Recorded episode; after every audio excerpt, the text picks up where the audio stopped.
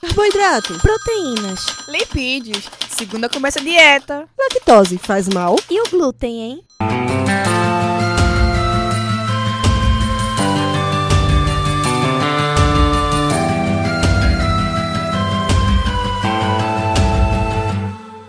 Começa agora mais um Alimenta Cast.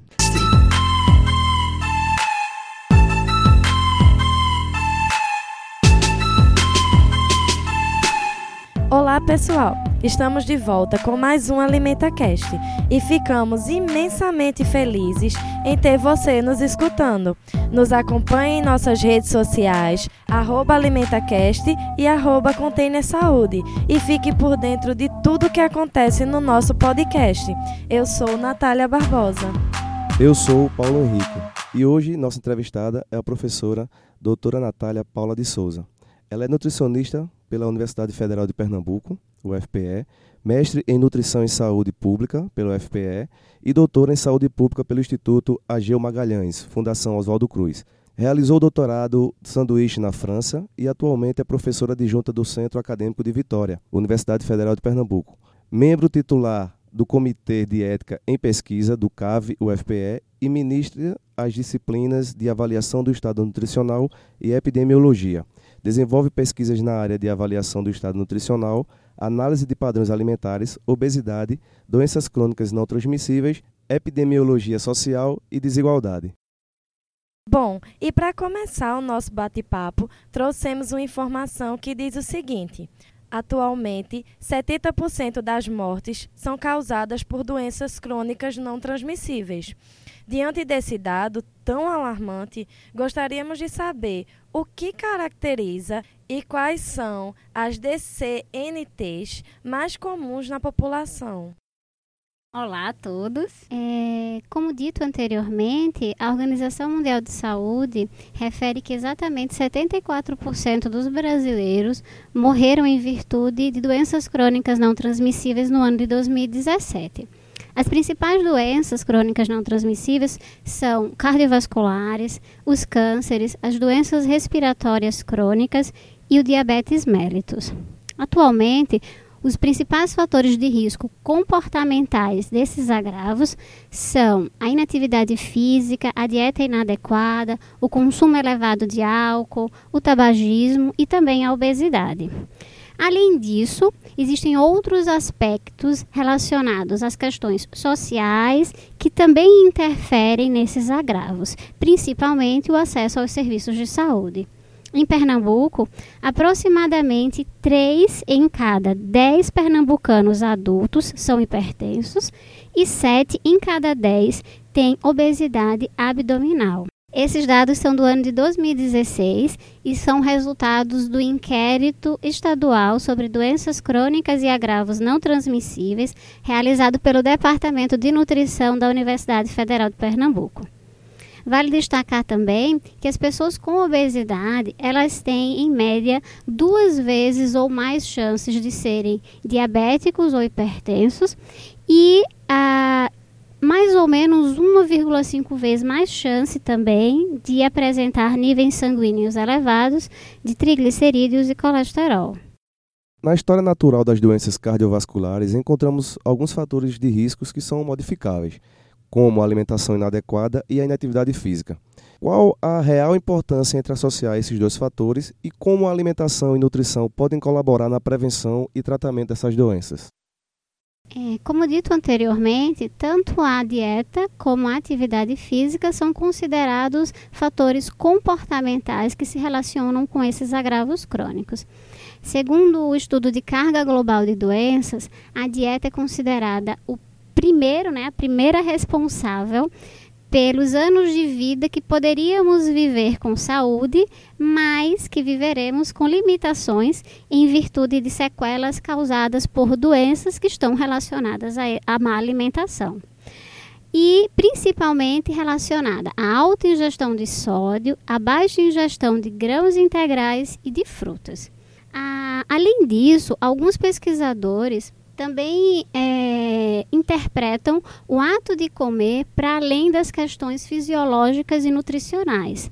e entendem o ato de comer como um fenômeno muito complexo e que, portanto, é norteado por regras sociais. Nesse sentido, não dá para falar de comer sem falar de sistemas alimentares e de cultura alimentar também. É, digo isto porque é, as pesquisas são claras quando mostram as mudanças no consumo e no padrão alimentar da população. Temos observado uma redução cada vez maior de alimentos tradicionais na dieta da população, no nosso caso, uma redução de consumo de feijão e do arroz, por exemplo, em contrapartida, um aumento no consumo de padrões alimentares ditos ocidentais, ou seja, ricos em alimentos industrializados e ultraprocessados. Estes alimentos são ricos em compostos sintéticos, gorduras trans, gorduras saturadas e é, além de outros compostos que são adicionados para melhorar o sabor, o tempo de vida desses alimentos. Em Pernambuco, por exemplo, podemos observar ao fazer uma análise de 10 anos, ou seja, entre 2006 e 2016, as mudanças nesse padrão alimentar. O padrão alimentar saudável correspondia a 32% em 2006 e passou para 12%, enquanto que no último ano 30% dos adultos pernambucanos tinham um padrão alimentar predominantemente composto por alimentos ultraprocessados. É, esses alimentos, qual a relação deles então com as doenças crônicas? Na América Latina, temos observado uma, uma relação entre o aumento do índice de massa corporal com a venda desses alimentos ultraprocessados. Um estudo recentemente também relacionou o consumo desses alimentos com risco de morte e observou que quando se consomem quatro ou mais porções diárias, o risco de mortalidade por qualquer causa aumenta em aproximadamente 62%. Além disso, estudos na França, Espanha, no próprio Brasil, têm relacionado o consumo desses alimentos com a incidência de câncer, hipertensão, dislipidemia, síndrome metabólica nas mais diversas faixas etárias. Sendo assim, estes alimentos, eles apresentam uma composição nutricional desfavorável, mas para além disso, eles também são consumidos em maior quantidade na, com uma maior velocidade e, consequentemente, eles reduzem o índice de saciedade e aumentam também a resposta glicêmica, por isso, o risco para a saúde e também para aumentar a prevalência dos agravos crônicos. Certo, professora. É, considerando que a obesidade é também uma doença crônica não transmissível e que ela por si só é, pode ser um fator de risco para as demais condições crônicas, né? Aí, é, como nutricionista, dentro de uma abordagem multiprofissional, pode colaborar no enfrentamento dessa doença? Então, não apenas o nutricionista, mas todos os profissionais de saúde, é, eles precisam primeiro estar atentos, estarem atentos à complexidade desse problema e reconhecer a multicausalidade do mesmo e, consequentemente, a necessidade de articulações não apenas entre profissionais, mas também entre os diversos setores da sociedade. Então, ações intersetoriais, elas são necessárias e urgentes. Além disso, Vários organismos internacionais também reconhecem que não apenas a obesidade, mas o diabetes, a hipertensão, são agravos que também são produtos da desigualdade. E a prova disso é o aumento na prevalência dessas doenças, principalmente em populações mais vulneráveis. Em Pernambuco, por exemplo, o aumento da obesidade abdominal nos últimos 10 anos aumentou aproximadamente 20% na zona rural. Esse aumento na zona urbana foi de 10%.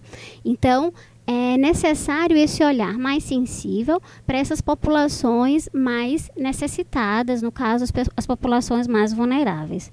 Portanto, além das questões macroeconômicas e políticas, o que está na governança do nutricionista e dos outros profissionais de saúde no que tange esses aspectos, é, eu recomendaria a, a utilização do Guia Alimentar para a População Brasileira como norteador de condutas e orientações na prática, né, de, da, na prática no, no cuidado com, com o usuário. É, um estudo também publicado recentemente, agora em setembro, mostrou que o nosso guia alimentar, comparado a mais outros 11 países, foi eleito como o guia, como a, o guia que continha a melhor abordagem no que se refere à sustentabilidade e à alimentação. Portanto, é de fato um bom norteador das nossas condutas nutricionais e também da equipe multiprofissional como um todo. Alguns aspectos rápidos eu poderia citar que poderiam nortear essas condutas seria a adoção de é, atividades educativas de orientação voltada principalmente para os riscos dos produtos ultraprocessados, publicidade enganosa, é, leitura de rótulos, que são aspectos que geram autonomia para que os indivíduos possam fazer escolhas alimentares promotoras de saúde. Para além disso, estimular o consumo de alimentos in natura e minimamente processados, evitar o consumo de alimentos ultraprocessados, buscar espaços é, de compra e de consumo de alimentos é, seguros, que você saiba que estão vinculados a uma produção sem veneno e que também estimule o desenvolvimento, é, desenvolvimento local e a economia solidária. Ah, por fim, é necessário é, discutir não só com o usuário, mas com a população como um todo sobre qual o espaço da alimentação na nossa vida e tentar planejar estratégias para comer sem pressa, desfrutar do prazer da alimentação e, inclusive, partilhar com outras pessoas, pessoas queridas, desse momento né, que é o, o, a alimentação. Então, professora, é, o que o SUS, tanto na atenção básica quanto nos demais níveis de assistência, dispõe de tratamento para essas doenças crônicas não transmissíveis? Então, Paulo, é, o Sistema Único de Saúde ele é formado por três níveis de atenção. Na atenção básica, nós consideramos que ela é a porta de entrada desses usuários e, portanto, ela norteia também é, o encaminhamento, no caso, a referência e a contrarreferência desse paciente. No nível da atenção básica, nós temos a equipe de saúde da família, temos o núcleo de apoio à saúde da família, a Academia da Saúde, a farmácia, o programa Farmácia Popular é, e, outros, é, e outras estratégias de apoio que visam a promoção da saúde. A Academia da Saúde, por sua vez, vinculada ao estímulo da prática de atividade física, o programa Farmácia Popular tem um impacto importante para diabéticos e hipertensos que não teriam condições de comprar essa medicação para monitorar ou para tentar manter o tratamento a longo prazo. E o Núcleo de Apoio de Saúde da Família. Nós temos vários estudos mostrando o quanto que é, o NASF cresceu nos últimos anos e associando esse crescimento não apenas no número de equipes NASF, mas também no número da diversidade de profissionais incluídos no NASF, com resultados positivos principalmente relacionados a doenças crônicas.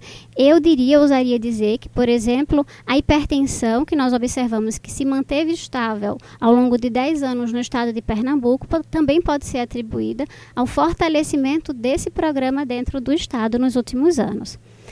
Quando o paciente precisa de um, de um serviço mais especializado, ele é encaminhado para atenção secundária, onde encontram-se os ambulatórios especializados, as unidades de pronto atendimento. E quando a situação se torna mais grave, ele é encaminhado para o serviço terciário, onde estão concentrados os serviços de alta complexidade, como, por exemplo, tratamento para câncer, tratamento para doença renal crônica e também o tratamento para cirurgia bariátrica. Hoje em Pernambuco temos quatro hospitais que realizam a cirurgia bariátrica, mas é importante ressaltar que no ano de 2016, e são dados da Secretaria Estadual de Saúde, foram realizadas 261 cirurgias, mas o número de pessoas que estão na fila esperando por cirurgia é quase o dobro do que foi realizado neste ano. Então, certamente esse número aumentou. Então, é necessário investimento também para prevenção e promoção, mas um olhar para quem já está com um agravo e em um nível mais avançado e que precisa ter acesso a esse serviço. É muito bom, professora. E dentro desse panorama de alta prevalência das doenças crônicas não transmissíveis no Brasil, apesar de todas as estratégias já implementadas, qual é a carga e quais são os desafios atuais para o enfrentamento dessas condições? Então, as doenças crônicas elas trazem uma carga tanto a nível individual quanto a nível coletivo. E eu pontuaria alguns, alguns desafios importantes. O primeiro desafio é o que os pesquisadores estão é, denominando sindemia contemporânea. Essa sindemia ela é composta não apenas pela obesidade, mas é identificar que a obesidade ela está vindo em conjunto com a desnutrição e mudanças, e mudanças climáticas também. Ou seja, é, esses mesmos autores eles consideram que essa sindemia ela é considerada a maior ameaça à saúde e também à sobrevivência do homem no planeta Terra no século 21. Portanto, ações no nível de governança que impactem positivamente nos sistemas alimentares, de transporte, de desenho urbano, de uso consciente do solo e que estimulem escolhas saudáveis a nível de indivíduo, elas são urgentes. É, o segundo desafio que eu poderia elencar está vinculado ao, ao acesso aos serviços de saúde essencialmente a atenção primária. As condições crônicas, como o próprio nome já diz, elas requerem um acompanhamento por longo prazo. Nesse caso, a atenção primária ela tem um papel importante, não apenas na detecção precoce, mas também no acompanhamento e monitoramento desse paciente. No entanto, hoje estamos discutindo um novo modelo de financiamento da atenção básica que compromete a estruturas que são fundamentais hoje para o acesso a esses serviços, como, por exemplo, o Núcleo de Apoio à Saúde da Família. Por fim, eu também pontuaria medidas é, como a emenda constitucional número 95, que foi aprovada em dezembro de 2016, como um dos maiores desafios. Essa emenda constitucional, ela congelou os gastos públicos por 20 anos, inclusive gastos com saúde e educação.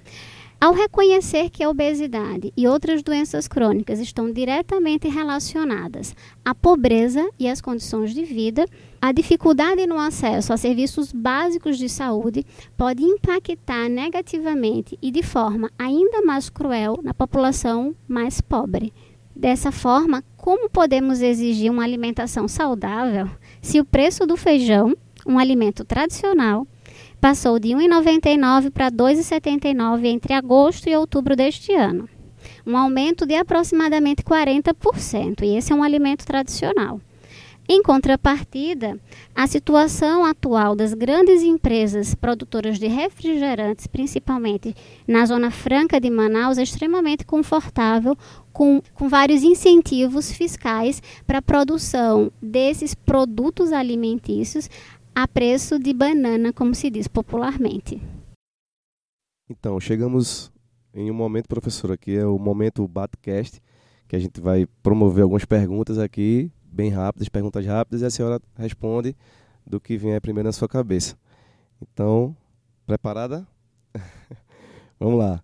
Professora, você tem fome de quê? Eu vou parafrasear Paulo Freire e diria que eu tenho fome de lutar, de luta, para que cada vez mais é, estas mãos, as nossas mãos, elas sejam de homens e de povos que se estendam cada vez menos em gesto de súplica, súplica de humildes a poderosos, e que é, se vão fazendo cada vez mais mãos humanas que trabalhem e que também transformem o mundo. Cite uma palavra que define a nutrição para você cuidado. A nutrição, ela acabou entrando na minha vida como forma de autocuidado também, né? Então, desde o princípio, é, a nutrição ela vem vinculada a necessidades também familiares de cuidado E é por isso que não tem como desvincular. Acredito que muitos também acabam entrando no curso, entrando na é, como curiosos, porque alguém da família, por alguém muito querido, precisou em algum momento ser cuidado, precisou em algum momento de um olhar especial para o alimento e para a comida. E aí eu acho que a nutrição entrou na minha vida dessa forma, eu acho que esse, esse termo representa muito. Se a senhora pudesse deixar um recado para o mundo, o que a senhora deixaria? Então, é, eu acho que o meu recado ele vai muito de acordo com um dos principais desafios que eu acabei de citar para o enfrentamento dessa problemática de doenças crônicas, que é a desigualdade. E eu queria pedir licença para recitar um, um poema que também marcou a minha adolescência. Então, foi um poema que traz, que trouxe para mim, ainda muito jovem, a, a tona a reflexão da desigualdade de forma bem impactante. Manuel Bandeira me apresentou, sem muito saber o que seria, como seria de fato essa desigualdade. Hoje eu tenho um olhar né, muito mais técnico para isso, mas esse olhar jovem, eu tenho certeza que todos vocês também já escutaram, mas eu acho que é um poema clássico que traz essa realidade. E ele diz assim: Vi ontem um bicho na imundície do pátio catando comida entre os detritos. Quando achava alguma coisa, não examinava nem cheirava, engolia com voracidade. O bicho não era um cão, não era um gato, não era um rato. O bicho, meu Deus, era um homem. E esses problemas sociais retratados por Manuel Bandeira tantos anos atrás, eles permanecem atuais, só que de formas diferentes, né? Ocultos muitas vezes, mas nem me, não, não, mas não menos nefastos que na época de, de Manuel Bandeira. E aí eh, eu queria somente concluir também com outro filósofo que é Jaime Breio, que ele diz assim: o modelo de saúde pública dominante hoje chama eh, nos leva denominar algumas enfermidades como enfermidades da pobreza. Mas, na verdade, deveríamos chamar essas doenças de doenças geradas por um sistema social que necessita da desigualdade. Então, as doenças crônicas também são doenças produzidas por esse sistema desigual, ou seja, são doenças produzidas por um sistema. Bem, agradecemos demais a sua participação, professora é, na discussão do tema de hoje, que foi enriquecedor. Espero que você que nos escuta tenha gostado desse podcast. Siga-nos nas redes sociais, como a gente já falou, arroba AlimentaCast e arroba Contene Saúde. E compartilhe esse programa com todos os seus amigos. Até o próximo AlimentaCast. AlimentaCast.